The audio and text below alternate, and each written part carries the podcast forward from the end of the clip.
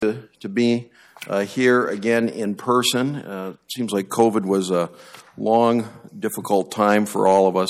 Why don't we go ahead and just call the first case? We'll waive the, the calling of the calendar. The first case for argument is United States versus Alex Johnson. Ms. Brostman, you're ready?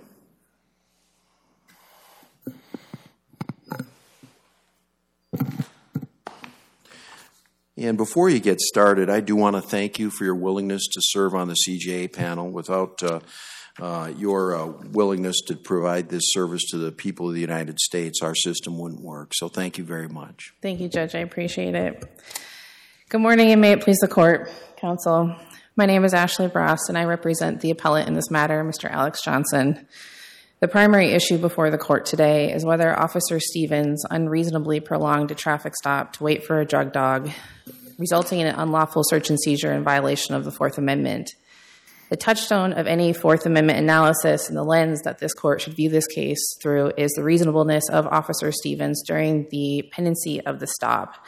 The Supreme Court has made it clear that a traffic stop must not last any longer than is reasonably necessary to effectuate the mission of the stop, and that the authority of the stop ends when all tasks tied to a traffic infraction should have or reasonably should have been completed. The court has also made it clear that a drug sniff is not part of a traffic stop's mission, so a, tra- a traffic stop cannot be prolonged for purposes of the same. Had Officer Stevens acted reasonably in effectuating the stop, the stop should have been concluded prior to the arrival of Officer Westrom and his canine officer, and certainly before the actual drug dog sniff began. Let me ask you this. This is, uh, for me, this is the core of the. It's a very hard case, but here's the core. You, you mentioned the word reasonable about five times, which we know is the standard. And I think it's highly significant here that the charge that the citation was for driving without a license. And um, in particular, if he would have left um, uh, Mr. Johnson there, there's a possibility he would have just recommitted the same offense, which is driving away the car um, without a license. Isn't that the exact safety rationale um, that uh, that community caretaking that that we recognized in that prior case? Sure, and I think the prior case you're referring to, Judge Stras, is, is Soderman. Correct. And the community caretaking rationale would have been triggered had Officer Stevens given any indication at any point in the stop that he was actually concerned about Mr. Johnson driving off with the vehicle. But instead, Mr. Johnson, when asking Officer Stevens about 18 minutes into the traffic stop, should I plan to leave the Pontiac here? He said, nope. Um, if you have a cell phone, great. And then stops, kind of changes his instruction and says, well, I'm actually just going to trust that when I leave, you're going to get this taken care of. See, of. that's the tricky part, and that's what I'm trying to figure out. That's his subjective right. intent, the officer's subjective intent. But I wonder. I, I, I put myself in the in this in the in the uh, in a reasonable officer's shoes, and if I had somebody who just was driving without a license, right, and then I'm going to leave the scene, a reasonable officer under the circumstances likely would have stayed in order to make sure that he didn't drive the car away, or at least that would have been reasonable. That would have been reasonable. And had Officer Stevens potentially given any indication that that's what he was going to do, I think we probably would have had a different case up on appeal. I don't. Why does it matter what Officer Stevens was going to do if we're talking about a reasonable officer? Because the lens that we view this case is based on the actions of the officer and only the actions of the officer. And if we look here, had Officer Stevens been acting reasonably, there are several instances throughout the traffic stop that he could have addressed the no license issue in a better or more diligent or reasonable again manner. Um, Officer Gillespie arrives about 13 minutes into the traffic stop and um, to get out and do the window tint of the car. Officer Stevens at that point could have said, "Hey, while I get out and worry about this, why don't you call somebody to deal with the so car?" So if he would have said nothing, everything is silent, um, and he just he just did the exact same thing without saying anything at all uh, probably a different case. Probably a reasonable, um, reasonable to keep the car there so he didn't drive it away. Probably a different case, but that's not what he did, and so and that's the sure, crux of I think. I'm not sure you're right about that though, because like I said, we see it. You're right. We see it through their eyes. Mm-hmm. But his eyes is through a reasonable officer. It's not based on what he says, it's based on what he does. And so And so I'm just not positive that you necessarily that that the the words he stated necessarily uh, vitiate what a reasonable officer would have done under circumstance. That's what I'm struggling with because the Supreme Court repeatedly says it's objective. Sure, and but if we also take what he says versus also what he does, you add them together, it sort of compounds the fact that he wasn't acting reasonably. And the reason I say that is because not only does he say, "I'm going to trust that you get this taken care of," but then if we look at the timeline of the stop and what actually happens, he sat there and talked about COVID and babysitters and how he hated working at a bank for two minutes he could have been addressing the no license or traffic stop then. But isn't that consistent with waiting, uh, waiting, you know, because they, he didn't want him to drive it away? I mean, that's the problem I'm having is some of the things he did is consistent with trying to stall him so that he doesn't drive the car away because he has no license. But if we also look at the community caretaking function and, and Soderman in particular with what the district court, and I think what you're kind of referring to is that you can wait for um, something that happens to make sure that somebody without a license doesn't drive away. The I think unquestionably you can do that. Sure. So, yeah. Yes, I agree. But in Soderman, in Soderman, the whole focus of the officer's intention at that point was the community caretaking function. And when this court affirmed that traffic stop, they said the reason we are affirming it is because the sole function was directly related to the community caretaking function. It was not related to this other investigation into the drugs. Here, the sole focus of Officer Stevens' actions was related to the investigation of the drugs. And in when at the evidentiary hearing when I was questioning Officer Stevens, I asked him at one point, I said, What are you waiting for when you're doing all of these things that are unrelated to the traffic stop? And he said, I'm waiting for Officer Westrom to come with his canine. He didn't say, I'm waiting for the drug dog. He didn't say, I'm waiting for, or he did say, I'm waiting for the drug dog. He didn't say, I'm waiting for a licensed driver or a tow truck or any of these other things that would, at that point, have meant he was operating under the community caretaking function. As we go about the business of looking at this through the lenses you've described, does it matter that the district court specifically found that Officer Stevens' actions were clearly meant to prolong the stop in order for Officer Westrom and the canine Robbie to arrive uh, on the scene to sniff the Pontiac. Does that matter? Well, we certainly like that finding by the district court. Um, it is a de novo review, so I mean, how the court ultimately applies the yeah, facts to the law, I don't think this court necessarily has to take into consideration. Um, but do you think that de novo remo- review means that we just freely ignore whatever the district court finds? I mean, aren't they still somebody that actually saw the witnesses, heard the testimony, and, and make credibility determinations? sure. Um, and it's, it's actually not a straight de novo. It's actually more of a mixed question because you have to look at the facts and then how they applied the law. But the, well, that's the, a fact finding. Right. Right. I mean, and that's the, and, and the real question is that's this whole objective, subjective, what are we looking at? Um, you know, can we, can we consider that? I mean, the, the whole crux of the case is what he said. I mean, because in the absence of the officer saying, you know, I'm going to let you uh, uh, take care of it, but man, if you drive away, we're going to get you. We'll tow your car. It's going to all sorts of horrible things are going to happen to you. And oh, by the way, I guess we won't tow your car because it's insured. You know, he goes through that that whole thing. Um, but really, this whole case is is like what the officer said, and and the question is.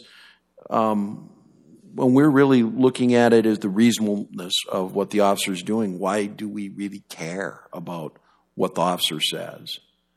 Well, I think the officer, what we care about the officer says is that, and we have to kind of get down to sort of the brass tacks of this is this is a fourth amendment that we don't want anybody unreasonably detained or any searches happening without um, sort of the, the legality of it being upheld and it doesn't just come down to what Officer Stevens says, it comes down to the actions and everything else that goes with it. And as far as the district court finding that he should have been concluded, we agree with that, obviously, 100%. Um, and where the district court's rub was, it didn't have, and where it basically made its finding was that it didn't have any authority that said that an officer has to let a driver know that he has to call somebody. Um, and so because of that, that they can continue to detain him. That's where we think the error happened because the authority is the reasonableness and the diligence. Yeah, I agree with you. I think that part of it was erroneous by the district court. I don't think it, I don't think that issue even matters, to be Right. honest with you. It's the it's the issue that that Judge Erickson identified. But I want to I want to follow up with one point, which is this this to me we're in a really hard area. This is a very tough case, but it wouldn't be tough, I think, if we went straight to inevitable discovery, because you would agree, wouldn't you, um, that he could not drive the car away? That would have been illegal. We can't presume he would have driven the car away.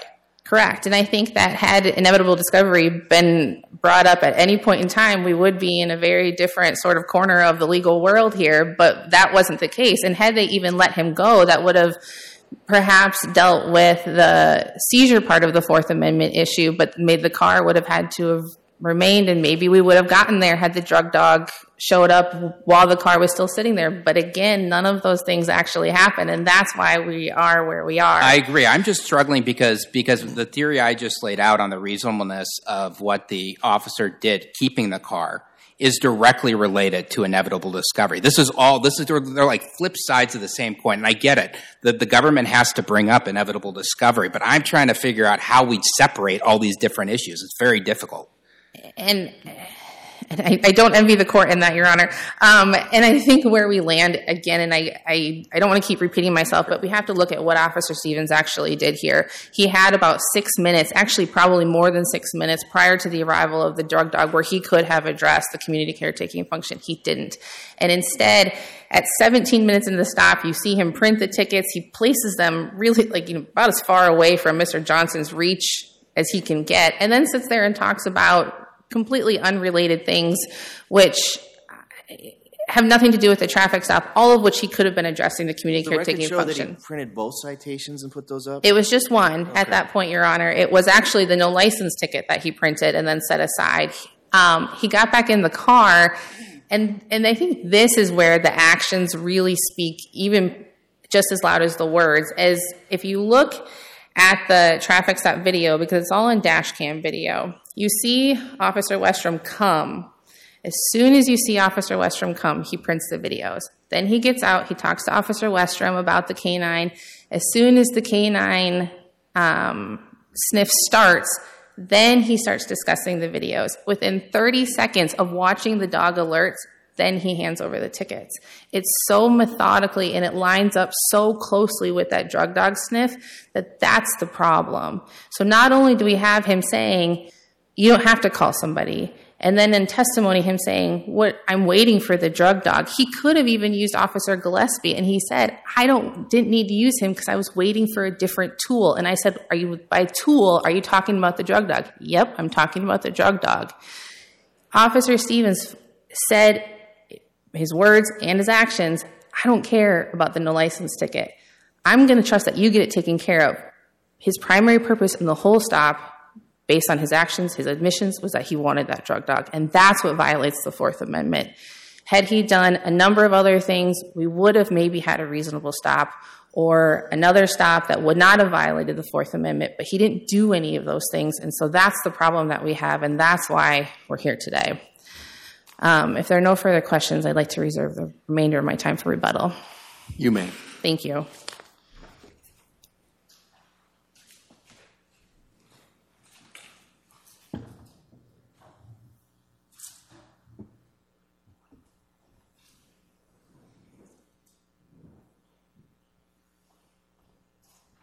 Ms. Warner?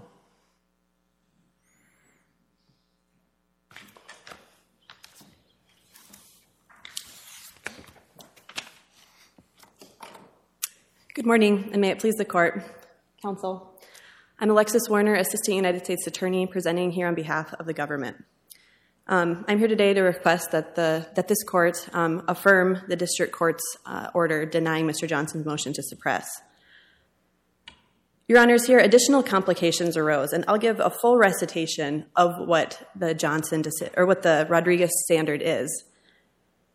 The tolerable duration of the police inquiries were to address is determined by addressing both the traffic stop that warranted the, the traffic violation that warranted the stop and attend to related safety concerns. It was these related safety concerns that reasonably extended the scope of the stop here and required. Counsel, what are those safety concerns? Because when you look in the record, it's hard to find evidence in the record and the testimony of any safety concerns. So the safety concerns were the suspended license, and then the fallout from the suspended license, which are what to do with the vehicle that's there on the scene, because Mr. Johnson himself was unable to drive the vehicle away. But this was on a side street, wasn't it? This was not like Soderman, where I think that was on the interstate. And in the end here, the car was left on the road with the ignition key in it. Certainly, yes, that is that so is what, the case. safety concern was what? That the defendant here would drive it, I take it, is, is the only one that I can kind of see. And the officer here stated he wasn't worried about that. So, I, and again, we have the objective subjective struggle here. But when I look at the transcript, when I look at the record in this case, I don't see evidence of safety concerns. I see a desire to get the dog out to the car as soon as possible. Sure. I mean, I don't. I'm not gonna gonna say that there's not testimony in the record that Officer Stevens said he was waiting for the drug dog to get there. However, he qualified that statement during testimony with also saying he was completing the warning tickets. But his safety concerns are completely divorced from whatever else is in the record, if you think about it, right? I mean, he could have arrested him for driving under suspension. Instead, he decides to cite him with an infraction, driving without a license. He uh, cites him with the, or gives him a warning for the excessive tinting on the car. He takes 20 minutes to figure out how to get together, to get these two tickets together, right? And all the while, he's engaging in all sorts of conversation that is completely and totally, utterly re- unrelated to any safety concern. He never expresses a safety concern. In fact, he specifically disavows a safety concern. And then he drives away. Uh, well, then he leaves the car uh, parked on the side street on the road with the keys in the ignition. It doesn't look like a guy who's got one iota of concern for any any any safety of for anybody, the car, the public. I mean, he was more concerned about the pit bull than he was anything else when it came right down to it. That's the only time anybody looked like they were concerned about safety at all. They had to go get Grandpa to go get the dog. Sure, and I guess I would I would submit that the safety concerns are the suspended license. We don't want drivers on the road that that shouldn't be on the road, and then the car being there. And I think um, Judge Stras indicated to this. You know, the car was there and it wasn't going anywhere. I think that's another point that I'd like to draw the court's attention to here. Um, Mr. Or Mr. Johnson here was physically unable to remove the vehicle from um, you know the side of the road. At various points throughout their interaction, um, Officer Stevens says to him, you know, do you have somebody that you can call?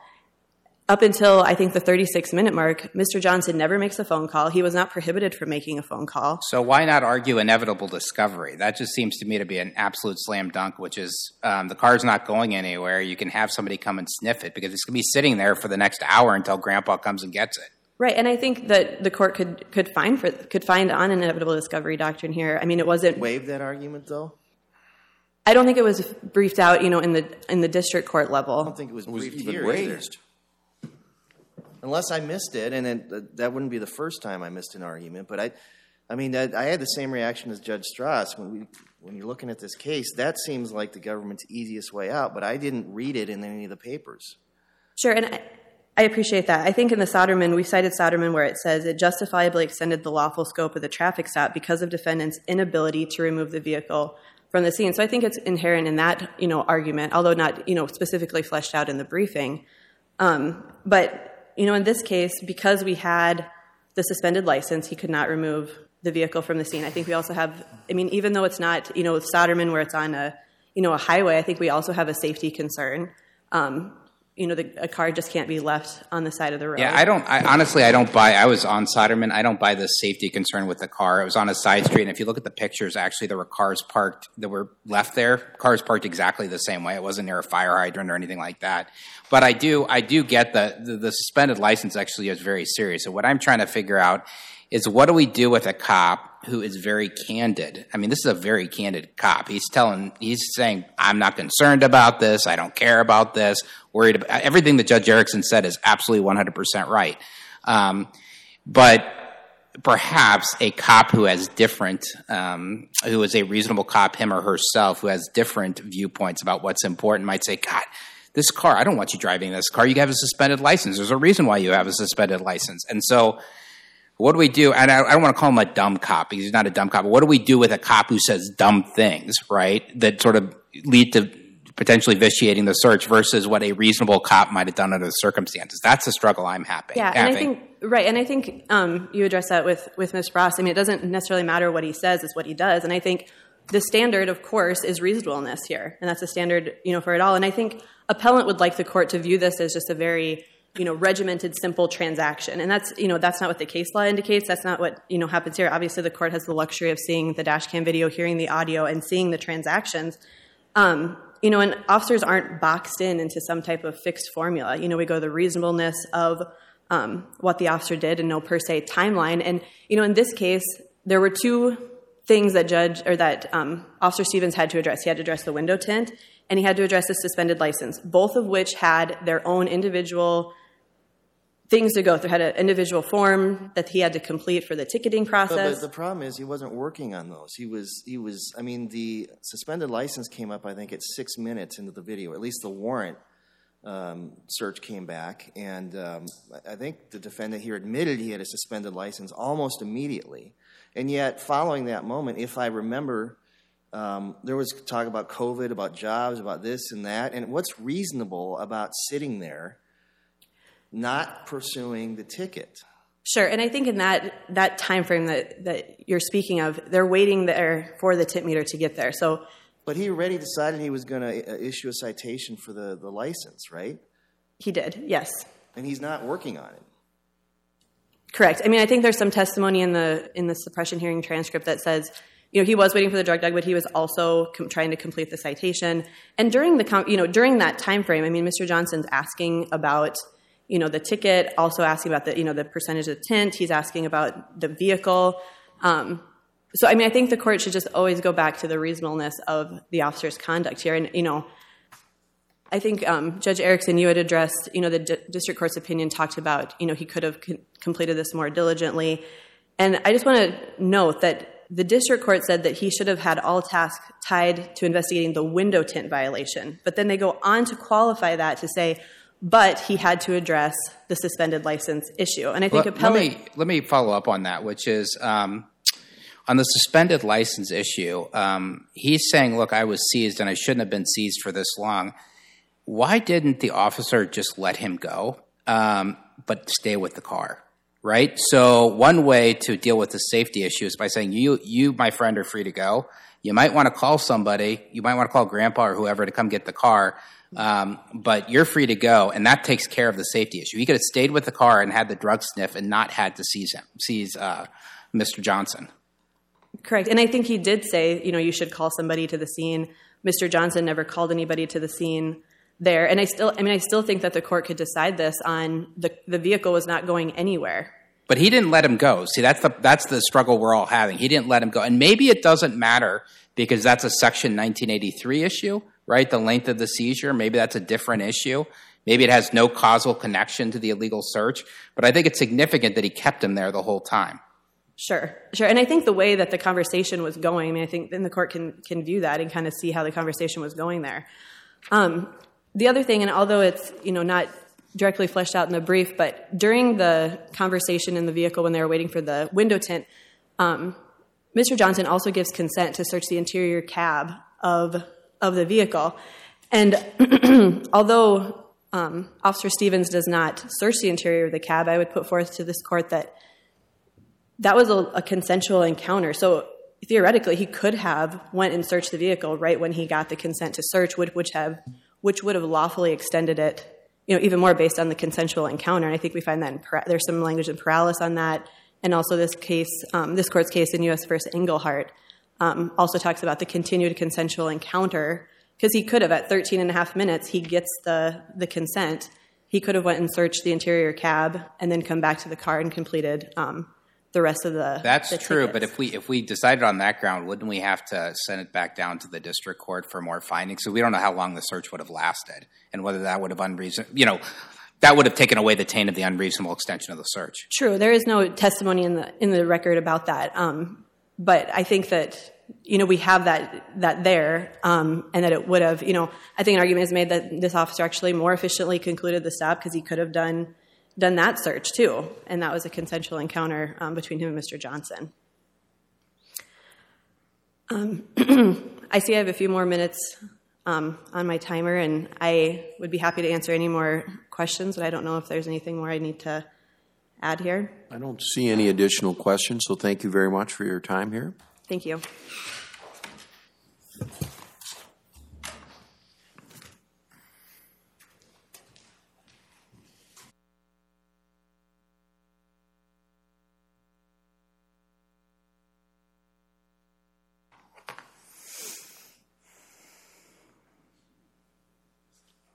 Ms. Brost, when you're ready.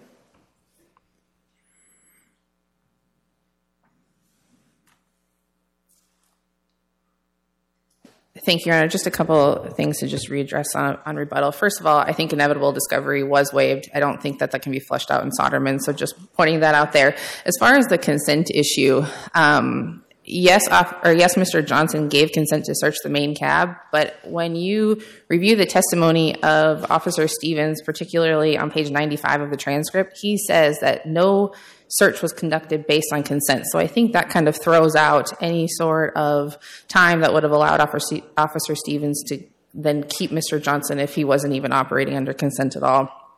Lastly, um, the government keeps saying that Mr. Johnson could have made some arrangements for the vehicle at some point in the traffic stop. He did nothing. The actions are all based on Officer Stevens, not Mr. Johnson. Officer Stevens could have, at any point in time, dealt with the no license issue in a manner of different ways. He could have told him during the two minutes while they were waiting for the window tint meter that he needed to call somebody. Had he told him at that point, based on how long it took Grandpa to arrive, Grandpa would have been there to get the vehicle prior to the arrival of the drug dog. He could have dealt with the the safety concerns. I say safety concerns loosely.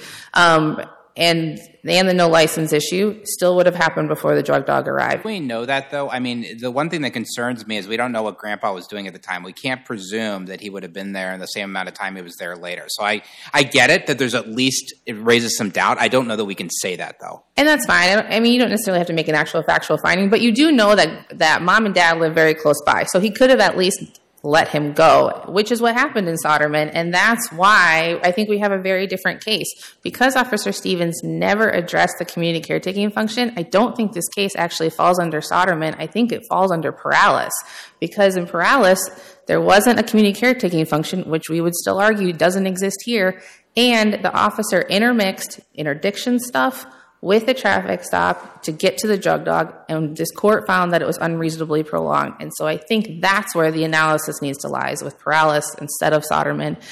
And for those reasons, we'd ask this court to reverse the lower court and grant Mr. Johnson's motion to suppress.